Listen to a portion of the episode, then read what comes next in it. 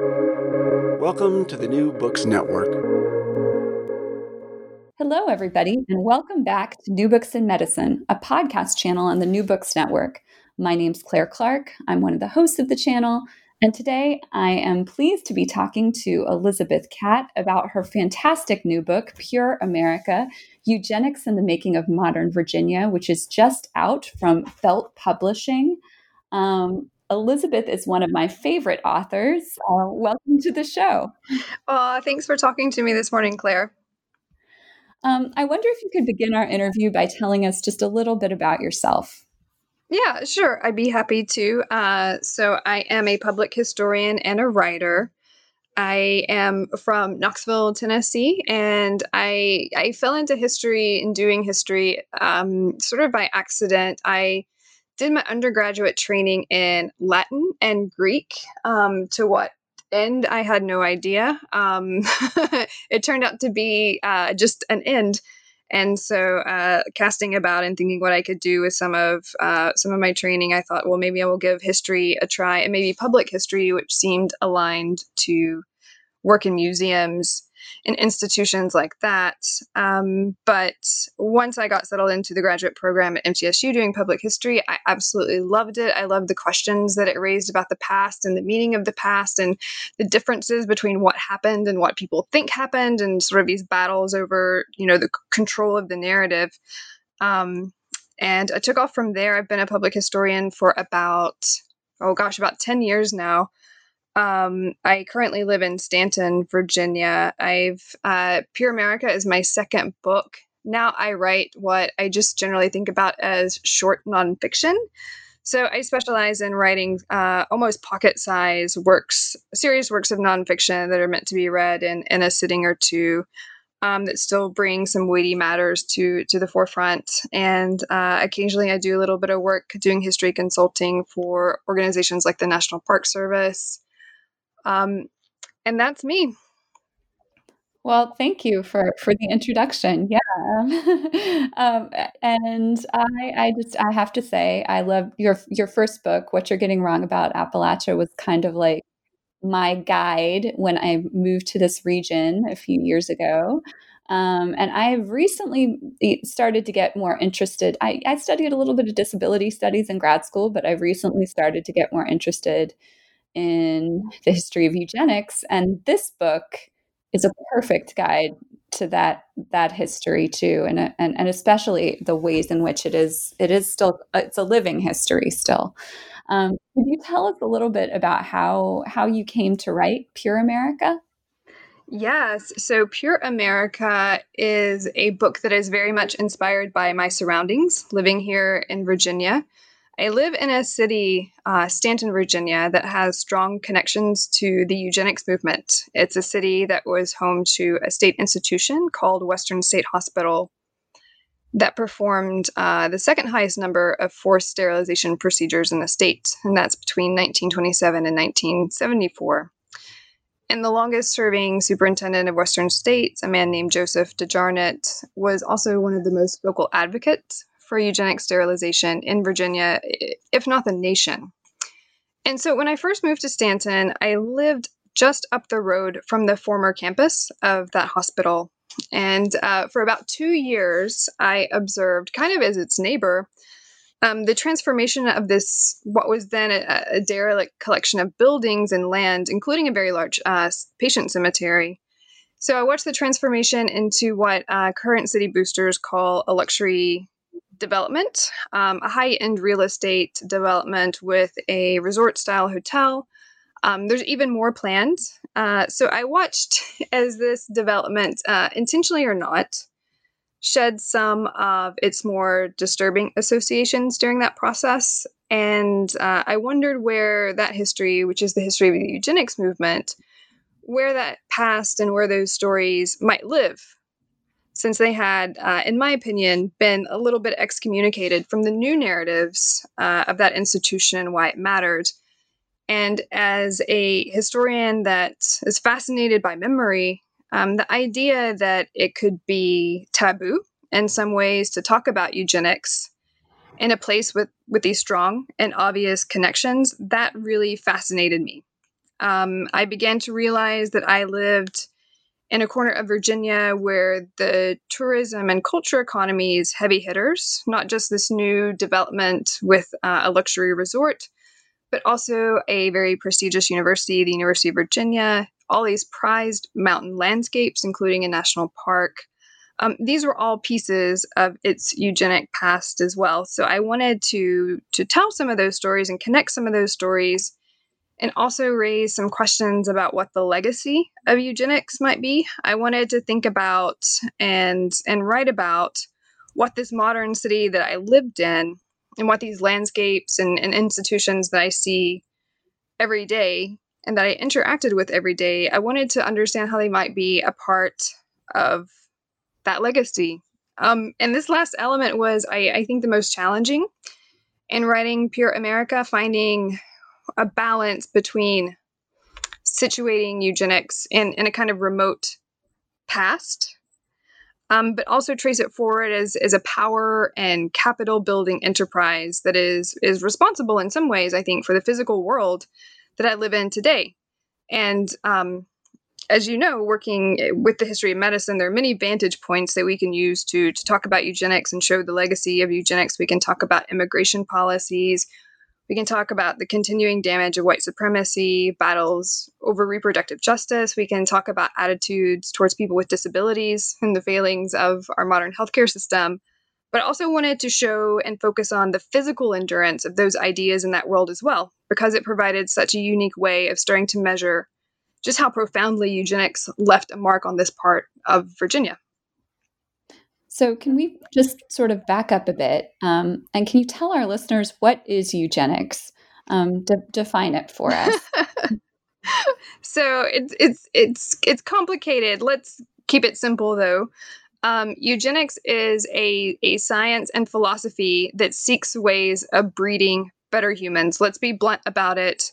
Mm-hmm. This is a breeding science. It is uh, interested in finding uh, the best and brightest people who are thought to have superior genes.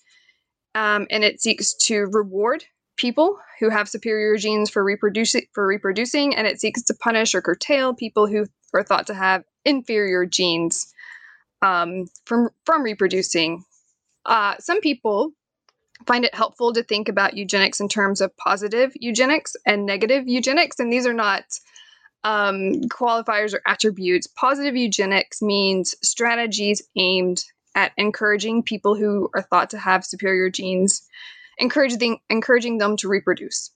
And this might include direct or indirect financial incentives, uh, such as making it easier for them to purchase homes to fill with those fitter families, marriage counseling was once considered to be a form of positive eugenics. Negative eugenics, uh, by contrast, is aimed at strategies to limit reproduction among people thought to have those weaker genes. Um, state mandated sterilization is one of the more recognizable forms of negative eugenics um, and is one that I, I spend a lot of time talking about in my book. But strict immigration control is a form of negative eugenics. Uh, even Jim Crow laws and policing of the color line could be considered negative eugenics. Um, most of what I talk about in, in, Pure America are those negative negative eugenic strategies, uh, and those tend to take place before World War II. And just to oversimplify a bit, um, American eugenics begins to transition into more positive or, or passive forms of eugenics after World War II. Um, so it's not, it's not surprising. I think um, when we look at the 20th century world that popularized eugenics, that the people thought to have weaker genes. When, you know, we're talking about all black and brown and native people. We're talking about immigrants, uh, poor white people, people with and people with real or, or, perceived disabilities. Those are the people that um, were most commonly labeled as, as having those inferior genes. These were people and groups of people that the state often resented helping survive. They were blamed for societal problems like crime. And they were groups of people that the state had a long-standing interest in controlling. Eugenics allowed the state to medicalize this desire for control, to frame it as a matter of public interest for the sake of the physical the mental, and even the, the economic health of future generations. Um, a really good example of this, uh, particularly in the South and particularly in Virginia, where where I'm writing about, is the transformation of uh, those so-called one-drop rules from prevailing custom to hard science. So where white Southerners had long believed that any trace of non white ancestry was sufficient to quote unquote contaminate white bloodlines. In eugenics, they found what they considered uh, a better scientific truth for their beliefs. And you sort of, and you say this in the book, I think, if I'm remembering it correctly, that eugenics was a really um, efficient way to kind of just take racism up and package it up as a form of science, as, as scientific.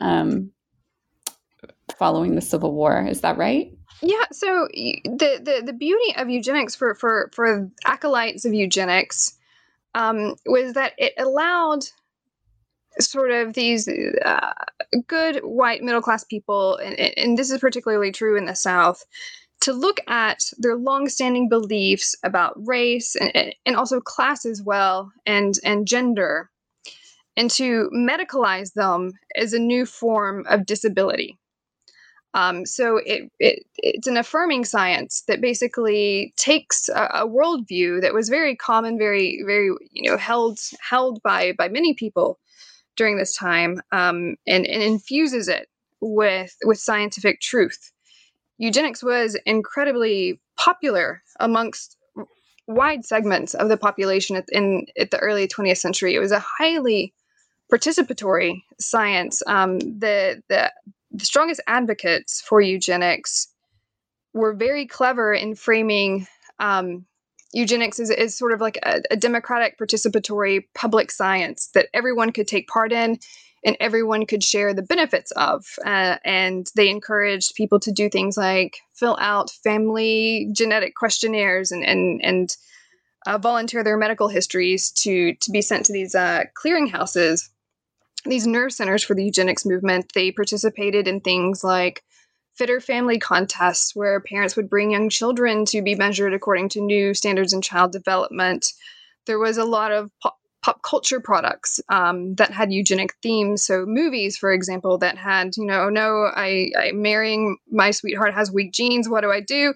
You know, things things like that that were just, you know, eh, just just uh, a part of everyday life for people, um, and and and highly sort of accepted as a as a progressive science.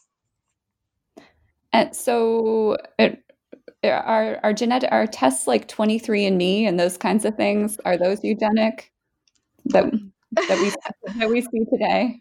I would yeah i would say so. I, I i do open this can of worms in the book to some degree um, this idea this eugenic truth that who we are is is written into our genes to some some degree. I think that the difference between genetic testing like 23andme um, and what eugenicists believe, believed in the past is is that now it, it's it's it's um, acceptable and, and, even sort of um, desired for for white people to to take a genetic test and and sort of um, scrutinize their their uh, their data for non-white ancestries. It adds to uh, allure a personal mystery about themselves. Um, certainly, in some cases, when we talk about um, white people claiming native ancestries, um, there's a long precedent for um, for for trading on those kinds of myths in very very specific ways um, that are quite quite shocking if you if you think about how those how how eugenicists thought about things like blood quantum. So yes, I, I do I do tend to think that um, commercial DNA testing uh, is is is to some degree trading on some um, some some darker aspects of you eugenic thought, whether or not um, people are conscious about that. Um, certainly, one of the, the things that I raise in the book too is this sort of weird thing that happens amongst um, sort of hardcore white supremacists who like to scrutinize their their DNA tests to prove or just you know to prove that they are 100% white and sort of the researchers who have who have you know gotten into those communities and and tried to think about ways that their findings have challenged or not um, there's their their widely held beliefs about race and, and their own race and, and, and how race functions in you know in the broader world. Um, so I have never taken one. I don't intend I don't intend to take one. Um, and certainly there's there's there's all kinds of questions which I don't even get into, but about how um, sort of like the state might might access personal data related to uh, health and, and genetics and, and things like, like that like that. Um, so yeah, I, I think that eugenicists of the past would be overwhelmed to see that technology. They would probably be shocked at the way, the casual way that we use it. Um, but they possibly might have also liked the way that we are using it to affirm certain things about ourselves and who we are. Elizabeth, my point wasn't to kind of get you to devolve your genetic history, but, um, but but really to to kind of point to to the book's argument that genet that you know eugenics isn't past; it's still alive and well today. And um, one thing you're really clear about in the book is you you write that the story you tell is very much not a secret history. It's not a hidden history you um you know the the it, it, it, was very it's very much a history that's sort of in plain sight and archived in established institutions. Um, and i wondered if you could talk a little bit more about that. So i mean why uh, some of this history is pretty shocking. Why why isn't it secret? Why isn't it hidden so I wanted to be explicit that this isn't a secret or hidden history for a couple of reasons. Most obviously, um, because the origins and, and applications of American eugenics is incredibly well documented by historians, by legal scholars, by individuals working in many, many medical fields, by disability rights advocates, by reproductive rights advocates, by a, by journalists, by organizations it is something that we know a great deal about. Its legacy takes us into fuzzy territories. And what I mean by that is, you know, these these profound questions about what does it mean to live in a country where this this history happened. Those are those are on um, more subjective territory. But in terms of understanding these ideas, their applications, where they originate from, to what um, end they were put to, we have some incredible material um, on on that past uh, at our fingertips. Um, second, eugenics was never a secret. Um, forced sterilization was never a secret. Eugenics was incredibly popular among white Americans, and there is broad support for population control at the turn of the century and beyond. This is not something that people are thinking about in secret. This is not um, something that people are are are are ashamed that they're that this that states are ashamed that they're doing. They're very proud that they're doing um, this work. And so, uh, what happens is after World War II, some of that enthusiasm is is paled by associations between Nazi Germany and the eugenics movement and eugenic ideas. And so eugenics becomes more of more of a, of something that is encouraging reproduction rather than eliminating reproduction of the unfit. But that doesn't mean that when we were practicing these things um, and again that's oversimplifying it a bit that they were done in the shadows to any any degree. Um, throughout the years from you know 1927 to 1974 which is sort of the accepted dates for the eugenics movement in virginia there have been legal challenges um, from people who uh, were victims of eugenics from their advocates from people working in um, sympathy with people who were thought to have disabilities or or who were targeted by the eugenics movement um, and so it's it's if we call this a secret history, we also um, erase to some degree the efforts of people to undo some of the harm that the eugenics movement has done. Um, this is not a secret history in the sense that most of the resources I used for this book are expertly cataloged, meticulously organized by this by state institutions like the University of Virginia Libraries and Archives, the University, the Library of Virginia. Um, it's the the amount of material that is available to, to study these topics is is almost unreal and it's over, almost um, too overwhelming I think what is a little bit truer is that um, you know people do feel uncomfortable discussing this history. It's history that doesn't make for easy consumption. Um, it's hard to there's no, there's there's no redeeming arc to this kind of history except that um, we we force these realities upon fewer people than we did in the past.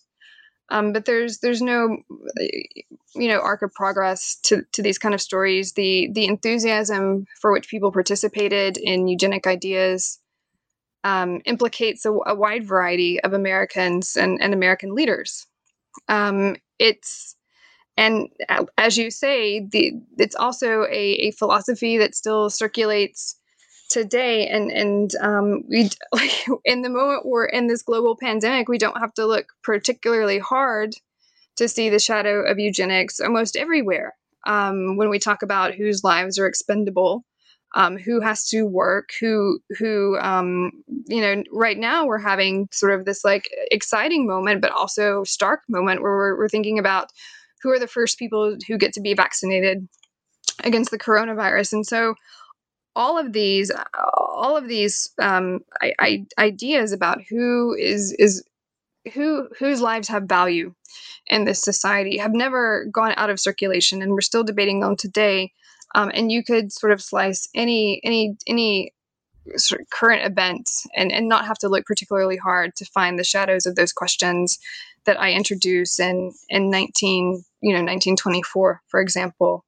Um, I decided to focus exclusively on eugenics um, for this book because there, there's there's there's fragments of the story in, in the first book I wrote that's just more of a, a general commentary about Appalachian history, and by far and away, um, those those those short references to the eugenics movement in, in my first book got I think the most engagement from people. I, I got emails from people wanting to know more.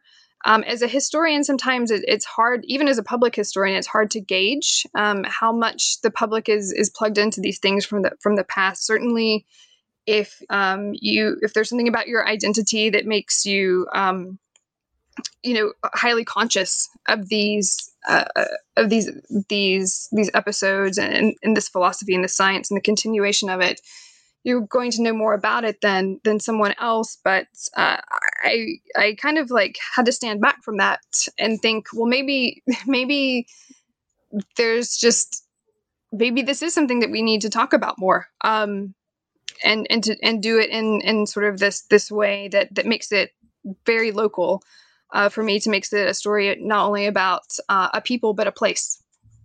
Yeah and, and and so the way that you do that is through telling or or trying to tell, trying to reconstruct because it it, it wasn't easy to do despite all of the records, the history of Western State Hospital. Um, and so could you could you tell us a little bit about um, you kind of start with a, a figure who is um, who's key if anybody has read any any of um, history any of the the kind of canonical histories of eugenics um, you start with a, a, a, person who's really key in those histories um, and and then connect that to to to western states. So so tell us um, who is carrie buck and then how does her life story sort of fit into your book? Um, carrie buck who is also called uh, Carrie Eagle and, and Carrie Detamore, um, was a woman from Charlottesville born at the turn of the century uh, who is placed into foster care as a young girl um, after her mother was institutionalized as, as feeble minded. In foster care, her foster parents treated her more like a maid than um, an adopted child, and when she was 17 years old, she was raped by the nephew of her foster mother and became pregnant. Hoping to avoid the scandal of her pregnancy, her foster parent sought to have her institutionalized at the same facility where her mother lived and they were successful. Her institutionalization um, happened to coincide with a moment when the national eugenics movement was very aggressively pushing for a law that would legalize forced eugenic sterilization nationwide. And Carrie became their test case. Um, and this test case eventually was heard by the Supreme Court and she became the first person sterilized in Virginia in accordance with the, the newly affirmed law. And like you said, I wanted to start with Carrie because uh, I think that um, if, if, anybody knows anything about the, this history and, and c- connect it to a figure, it, it might be Carrie Buck, um, whose name is, is whose name is on the Supreme Court case Buck v. Bell, um, which has not been overturned. By the way, it's still technically the law of the land.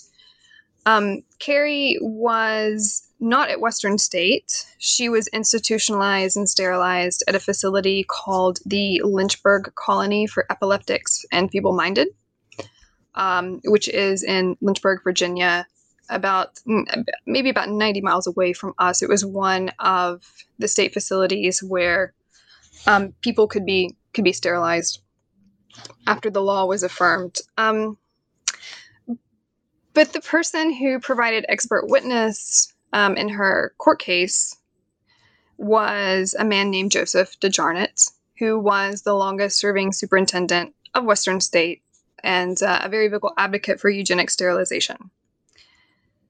So when we think about and when I when I started thinking about eugenics and I think this is this is maybe true of other people as well when we think about eugenics and we think about forced sterilization I found myself and found myself when I talked about this in the past, um, when I was doing my training as a historian, for example, I would foreground the idea that advocates of eugenics thought people like Carrie Buck were unfit, unfit to reproduce, unfit to have full participation in society, unfit to control their own bodies. Um, but understanding how Joseph DeJarnette thought about people like Carrie Buck, and I can see this through the testimony that he provided, and also his, his you know his writings about um, people at his own institution who were like Carrie Buck. As you start to understand that men like Joseph DeJarnette did believe that people like Carrie Buck were fit for something, and that was to provide compliant manual labor in perpetuity under supervision of the state and to do so insured against pregnancy by a forced operation. And so that became what I wanted to foreground in this book. What these advocates of eugenics, like Joseph DeJarnette, who is, you know, um, connected to this this site in my neighborhood, what they thought these people were actually fit for. Um, because eugenics is always building towards a future goal. But what what happens to people targeted? Um, what happened to what happened to them in their present? Um, when the state gave itself license to label these increasingly large groups of its citizens as unfit, what did that mean to them? And what did that mean to the people who sought to control them um, beyond subjecting them to an unwanted operation? So, for example, um, Carrie Buck in 1927, after her operation, she was paroled to a family who used her as a domestic worker. So, much like the arrangement that she endured as a foster child. I think she was offered something like $5 a month along with room and board to essentially provide unlimited domestic labor to a family who um, were, were part of this arrangement because they explicitly sought out a young woman who had been institutionalized um, and who was thought to, m- might do well outside of it.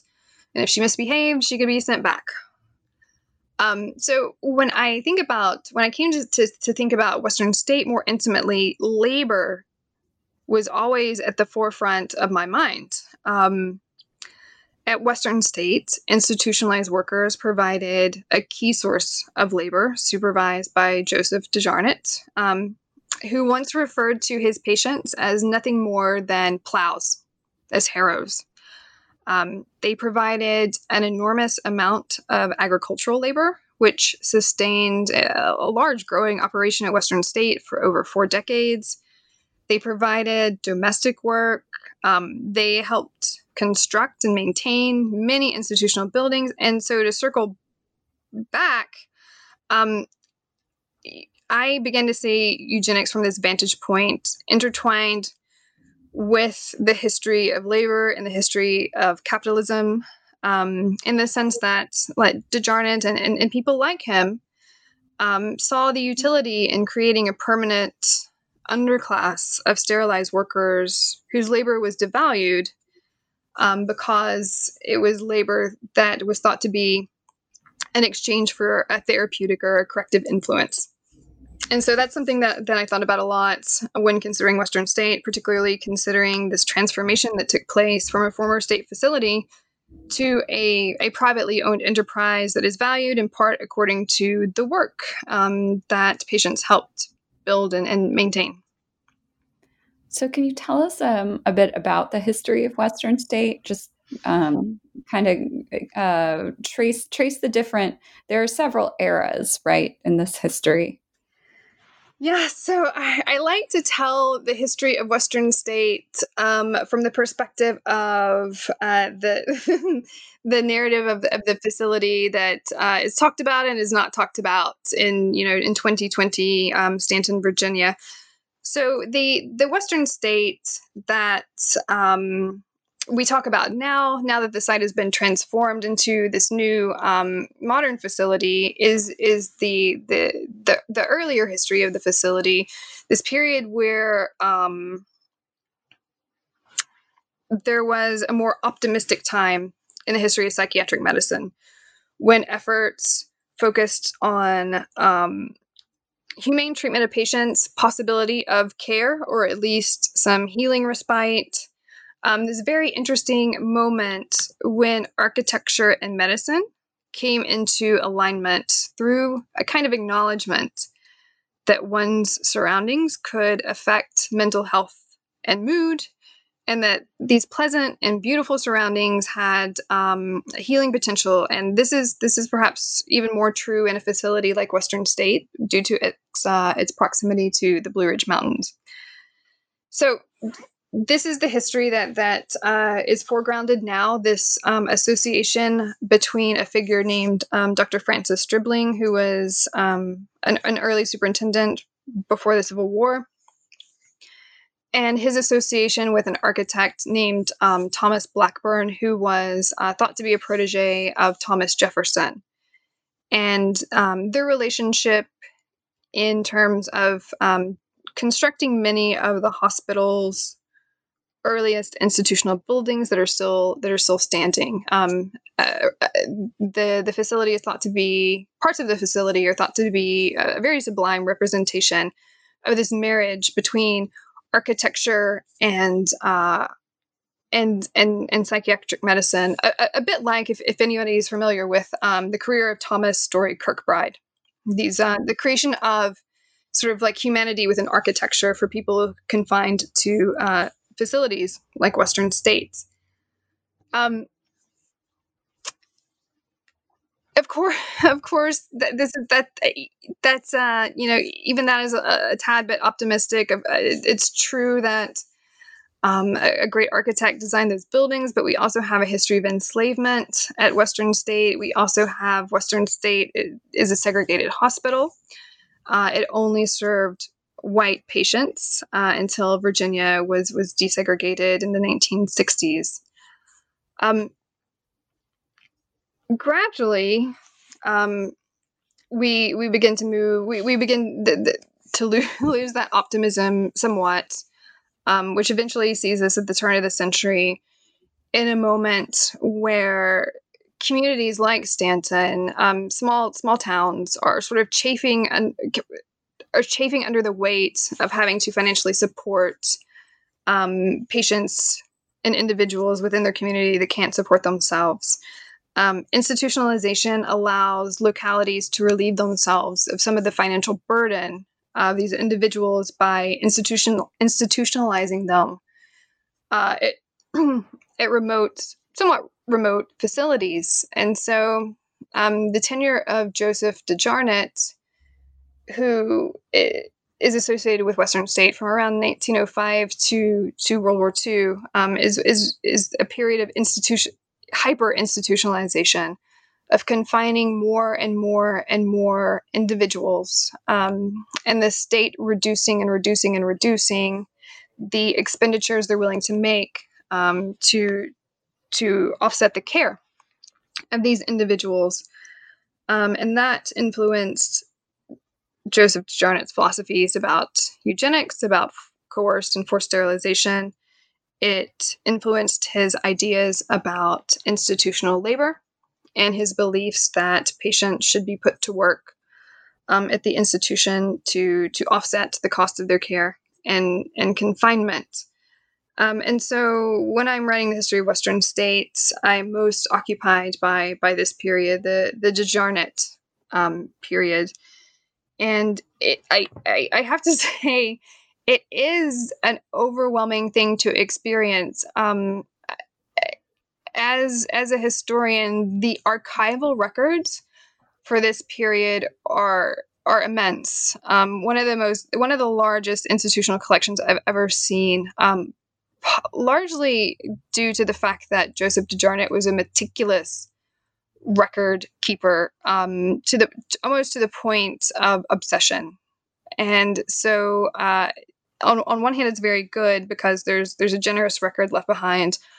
On the other hand, it's you know it's quite overwhelming to to kind of have to pour through all of those documents and to, and to understand uh, you know what is coming in, what is going out, who is coming in, and who is going out of these facilities. Um, the, this is also occurring. It's sort of like the, the the the time when the institution itself, um, in terms of land holdings, is is is about at its peak, and its popul- patient population is about at its peak as well.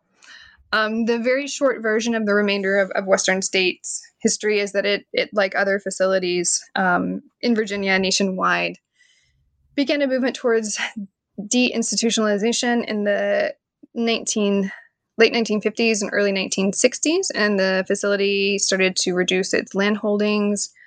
Um, it moved to a different campus and then a different campus again before it ceased operations entirely in that parcel.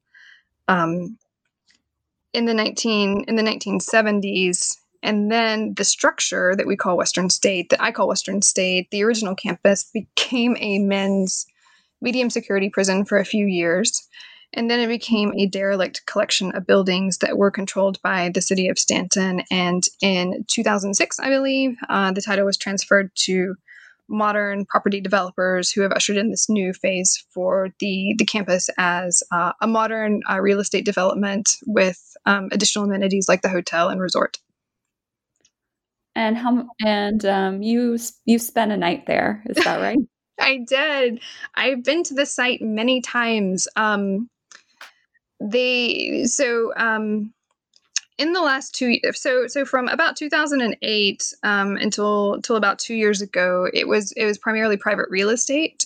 So when they uh, recirculated the buildings they were they went to private owners um, and there is a small um, sort of condo community at the site. And then then a couple of years ago, um, the the hotel, the centerpiece, I think that the way that they think about it, opened um, a a boutique hotel is what they call it that's in the former administration building. So one of the oldest um, institutional buildings on the campus and definitely one of the buildings that has this nice architectural pedigree um, that people around here love to talk about. And so um, on a couple occasions i went to kind of hang out and have coffee or, or some food in, in the little restaurant that's there. I've made several trips to the the cemetery. So this is, I mean, which is a whole separate kind of issue. Um, and the fact that there are between two and three thousand former patients buried in uh, anonymous graves behind this development, and so um, in terms of of uh, giving this place a, a, a, new lease on life, I think is, is always going to be complicated by the fact that people are, are buried and interred on the site. But yes, I spent the night at the hotel and it's a great hotel. Mm-hmm. um, I can't really say too many, ter- you know, I can't say anything bad about it.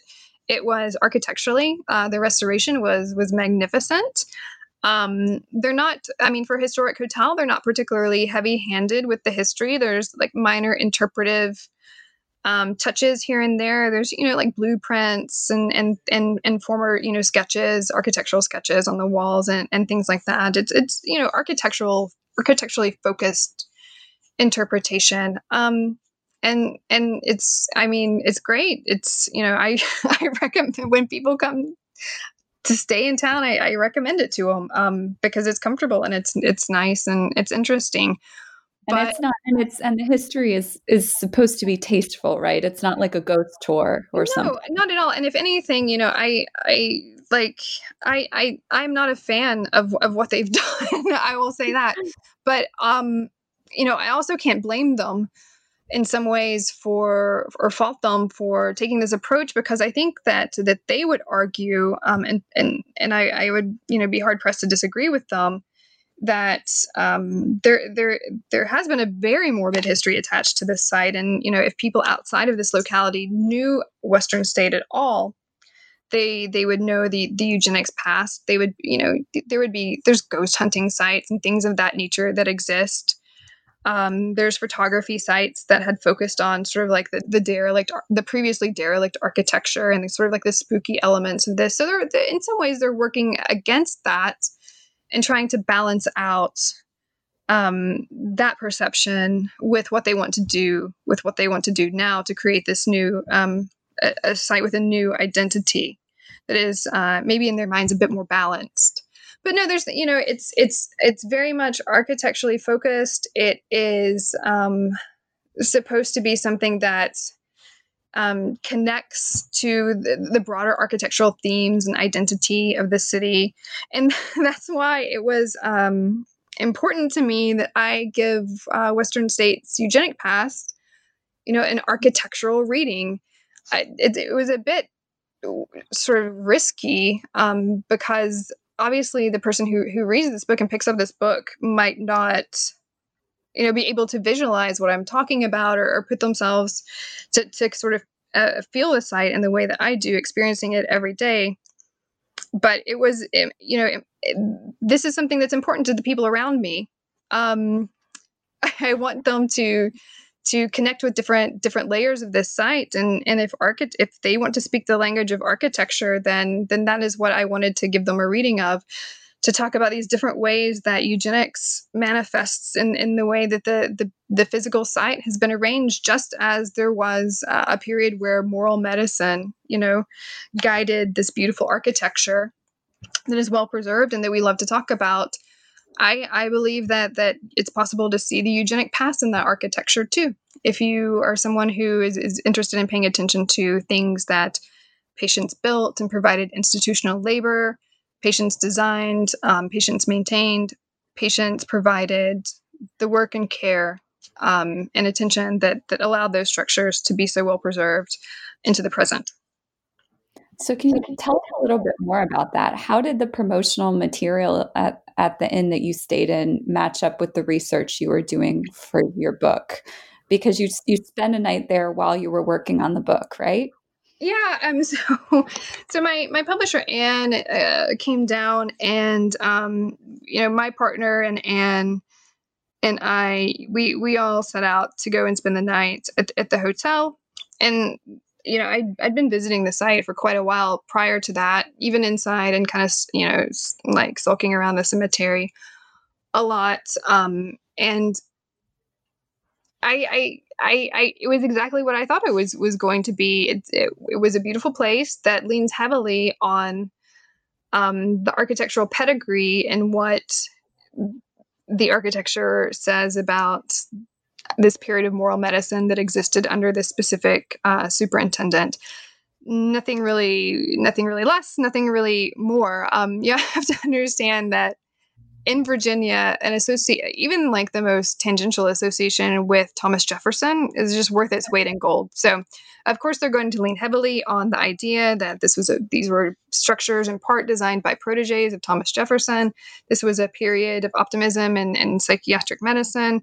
Uh, I think some promotional material used the phrase resort style asylum, you know, so so that was, you know, that's what what that's the history that they're leaning into at the site um I, I it left you know it, there's a and so there's a 100 year gap in that history which i was very interested in and um you know obviously for for what i'm writing about because that encompasses the eugenics movement. But it raises so many questions about um layers of the past and you know what can we say happened in in this time period if if it's not you know does this have does this have a story that reflects this this era if if you're not telling it. So there's there's very subjective questions like that. I was interested in in seeing if i could find some um resolution or or or waypoints to sort of think about those a little bit more. And and that's why I just kept going back and back and back to to the cemetery because I think you know in, in some respects um, if you want to find out what happened in that 100 year gap you sort of have to start there in the cemetery because at least you can say that that people died there and were buried there. Um, and unfortunately that's that is still to my to my knowledge i think is is, is part of the, the the campus that has uh, been marked off limits. So i don't know what the future holds for that um, but you know it's it's there's there's there's very little that anybody can do about any of this because it's a it's a private enterprise that controls it. Um, they control the narrative of it. Uh, they control um, the, the the identity of it. And and um, as much as you know I, I just like things like that i do have to admit it, it raises some interesting questions about um, the identity of, of places and and and how the past uh, becomes you know tourism and branding and things like that and the jarnet that period's in the gap that's just is that right yeah yeah i mean there's there's i mean there's nothing there's there's there's nothing about the eugenics movement that is really in, in, interpreted or acknowledged at the site now. Um, it's hard to. I mean, I, I, keep going back and saying like I understand why they they they don't. Um, but but at the same time, it is the truth. There's there's there's there's nothing about the eugenics period or DeJarnette's tenure that is really um, acknowledged at the site today. And again, that's why I wanted to inject some architectural history into uh, my interpretation of, you know, in, into my interpretation of Western State Story to, to talk about the fact that um, patients did build some of the institutional buildings um, and maintain some of the institutional buildings. And there, you know, the marks of their labor are all throughout the facility, even as it stands today. And it's it's not just architect architectural history that you draw from. I'd like to talk a little bit about like sort of what are the sources that allow you to read the buildings in the way that you do and to read them so differently from the way that the the promoters do, right? So you're obviously inspired by the physical environment, drew inspiration from your public history training. Um, but this book also, you know, and I hope for anybody who I hope I hope you all will I hope listeners will pick it up. Um, and then if you get more interested in eugenics, there is a legit um, list of secondary sources in the back. Um, and as you said, the archival research was was extensive. Um, so I wondered if you could talk a little bit more about what were were some of your sources for inspiration for for your interpretation of um, Western state history. So, the, I mean, one of the funniest things that happened is uh, when I moved to Staunton, I, I, I um, so I'm not from this area, but my, my partner is, and um, we did we did the thing where you know we, he wanted to move back home, and I was like, yes, let's do it, and he was like, well, we can't live like right in my hometown, and we have to live up the road a little bit, and I was like, okay, okay, okay, that's good, and um, I drove past Western State the first time, and it looked so good I mean, there's like bustling activity and all this kind of stuff. And I was like, that is the Western state, right? People are going to live there. That's so strange to me. And so I started reading, um, you, you know, as much, uh, I started reading, you know, the history, anything that had to do with the history of Western state. Um, and I had read, you know, quite a bit about the history of eugenics when I was training as a historian. And I just returned to those texts because I felt like I, you know, my mind was, was starting to slip a little bit, that there was like maybe a different asylum in town where all this bad stuff happened mm-hmm. um, that, that, people still were allowed to talk about it. And so i read you know i just like devoured anything that gregory michael dorr had written um, and paul lombardo had written. They're two of the most um, you know foremost experts on the american eugenics movement in virginia. Um, both uh, do incredible work in, in terms of understanding the legal history of the eugenics movement.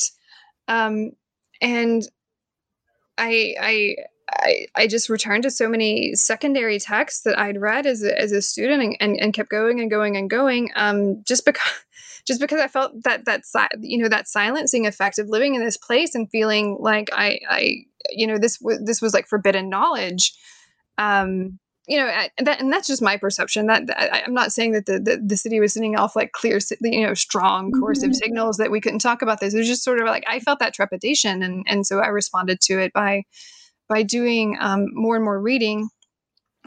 And you know again i i have to say that the the library of virginia just did, did a you know they have a phenomenal job organizing most of the records of, of all these state institutions. There, there's five in Virginia, um, and you know the records are are meticulously organized. The finding aids are incredible. Um, it's it it. I mean, you could spend you could spend uh, years kind of understanding all of all of those documentations. Um, I relied on um, scholars like Katrina Powell when I, I looked further afield and started to examine what might be happening in terms of eugenics past um, within the, the, the Shenandoah Valley, the, the wider Shenandoah Valley, particularly um, some of the history, the eugenic past that that is uh, reflected in, in sort of the history of the national park sites in the area and, and the displacement of mountain families. Uh, Sue Currell also wrote some fantastic uh, material about the the the, the regional eugenic past um, outside of Staunton. And I, I, have to say, another thing that was really um, inspiring, you know, in terms of, of history being written, was not actually about eugenics uh, at all per se, but you know, I'm formulating the ideas for this book as the debates about Charlottesville's Confederate monuments are taking place in 2015, you know, 2016 and and beyond and I'm seeing, you know, the questions that people in Charlottesville, my colleagues and and, and friends and acquaintances in Charlottesville, the, the things that they're debating about, the questions um, they're asking about their past, and the terms that, that they want to know their past, the, these new terms they want to know their past on, and um, you know, I drive into Charlottesville and, and sort of catch up with people, and then you know, I I drive back to Staunton and, and think like, why why it would be so great if there if there was you know sort of like these if there could be a space where we could ask similar questions about the local past here as well.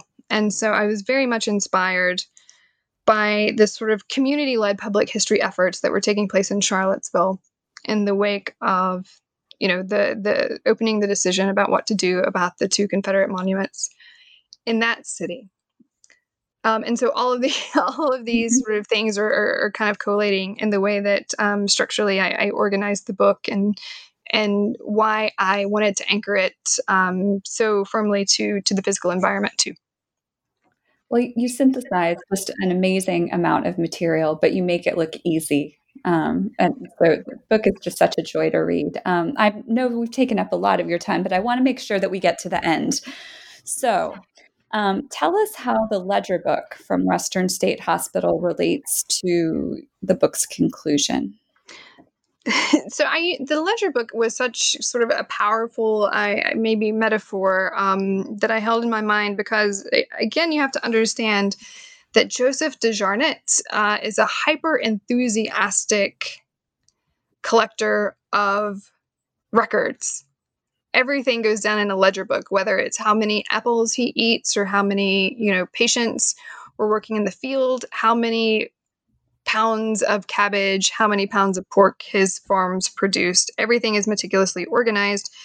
And so I, I thought, um, what would a, a, ledger book of Western State look like now? How how do we value um, things like the the, the cost of, of the, hu- human labor that it took to to maintain a physical site like this how much is you know how much is the land worth because um, laboring patients sloped it and made it um, useful for farming things like that. Um, and most emphatically the, the ledger book comes into play because in 2015 the state of Virginia authorized um, reparations or compensation for survivors of eugenic sterilization um, up to $25,000 for survivors or their uh, estate. Um, and they did, you know, that's an actuarial decision, I think about it, because in Virginia, unlike some other states, um, the peak of eugenic sterilization happened in the 1930s and 1940s. And so I, I, think the state of Virginia was banking on the fact that many of the people who were targeted by these sterilization campaigns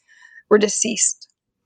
And so I think it, I think uh, it paid out 28 claims um, to date, to date when that book was written. Um, so that was current as of last year.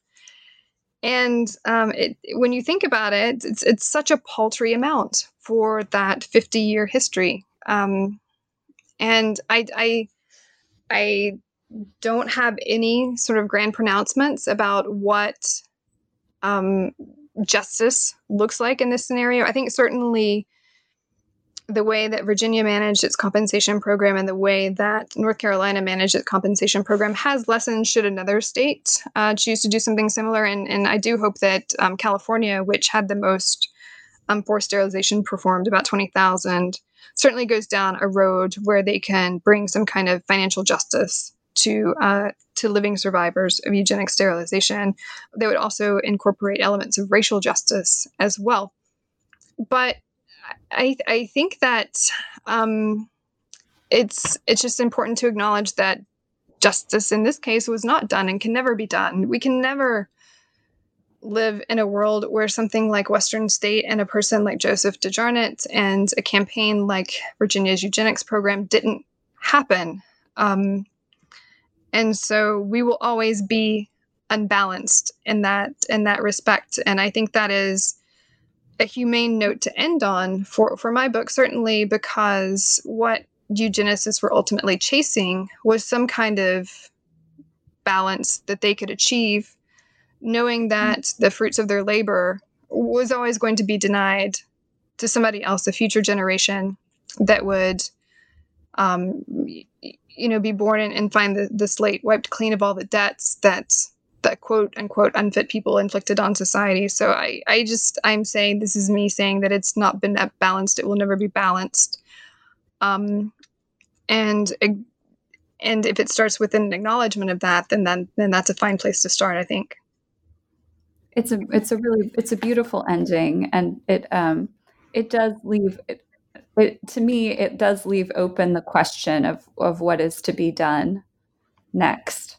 Um, you, know it, it, whether whether the end of the book is a call for more or better reparations for present day criminal justice or labor reforms, for changes to the way we do historical preservation, or all of those things. academia, you know, universities run themselves, the way we teach medical students. Yeah, yeah, it's it's that that was what I got. That it was all of those. That it, that the implication was all of those things, um, and the fact that they're connected too. Um, yeah, I, I mean, the, the the most important achievement for this book is just showing all the the the subtle but also sometimes very obvious ways that all these systems of power are are connected. Um, certainly, I, I mean, I don't mind saying that. I, th- I think one thing to do is just make sure that people don't die because they don't have access to basic health care. Um, we are in a moment where some people might argue that uh, our moment is a moment of passive passive eugenics, where we don't have the positive eugenics of the past and we, we don't have the negative eugenics of the past, but we have a system where we uh, allow the, the, the people that the state cannot assign a value to, we, we allow them to suffer and die through indifference and through rationing of resources. Um, and and so to to resist that is um, you know a way a way forward and would, would certainly help people's lives uh, immeasurably. Um, especially, you know, I, I, I, we don't even have to have this conversation because we see what is going on, you know, um, with the pandemic and the way that people have have suffered and the way people are concerned about um, their health their health care and, and, and knowing that they could get sick but but maybe even worse for some people is is that they could go go bankrupt because they got sick. Um, that they don't have control over their bodies because they don't have control um, because the resources that they need to, to to to take care of themselves and to make choices have been rationed away, and, and for no for no good reason um, either. And so uh, I I think that you know, when I talk about this book, um, not knowing when I wrote it that it would arrive in this moment. Yes, that is. I, you know, I'm happy to say that that is that is my lesson. Let people make decisions about their own health and their own bodies. Well, it, it is it is definitely it's an applied history, and it, the fact that it applies to a historical moment that you had no idea was coming is all the more remarkable. Um, okay, we really have taken up a lot of your time, so um, I'm just going to ask you one more question. What mm-hmm. are you working on next? Nothing.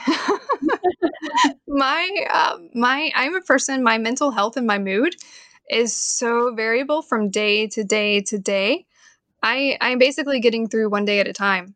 Um, like like a lot of people, I've been very fortunate to be able to make a, a small income from writing. Uh, I don't know if I'll be able to to sustain that. Um, just just being truthful. Um, there's so many, you know, there's so many kind of decisions and, and realities that need to be recalibrated. Um, we're going to lose an incredible amount of creative talent now, and and um, you know even even if i'm not among those, those people certainly the the environment in which i try to produce work will be so much different and and so much um, more shallow in that respect, losing community and losing resources and, and losing that uh, that spark um, is is going to be something that I don't know if I can adjust to. So I'm playing it. I'm playing it by ear, and um, hopefully better things are on the horizon. But um, we'll just have to see. Well, I hope so because yeah. Elizabeth, I certainly want to hear more from you. I want to read Thank more. You um, uh, I I guess I, I have to wrap up now. So so thank you so much for coming on the show. Yeah, it was a pleasure to talk to you. Thank you for inviting me.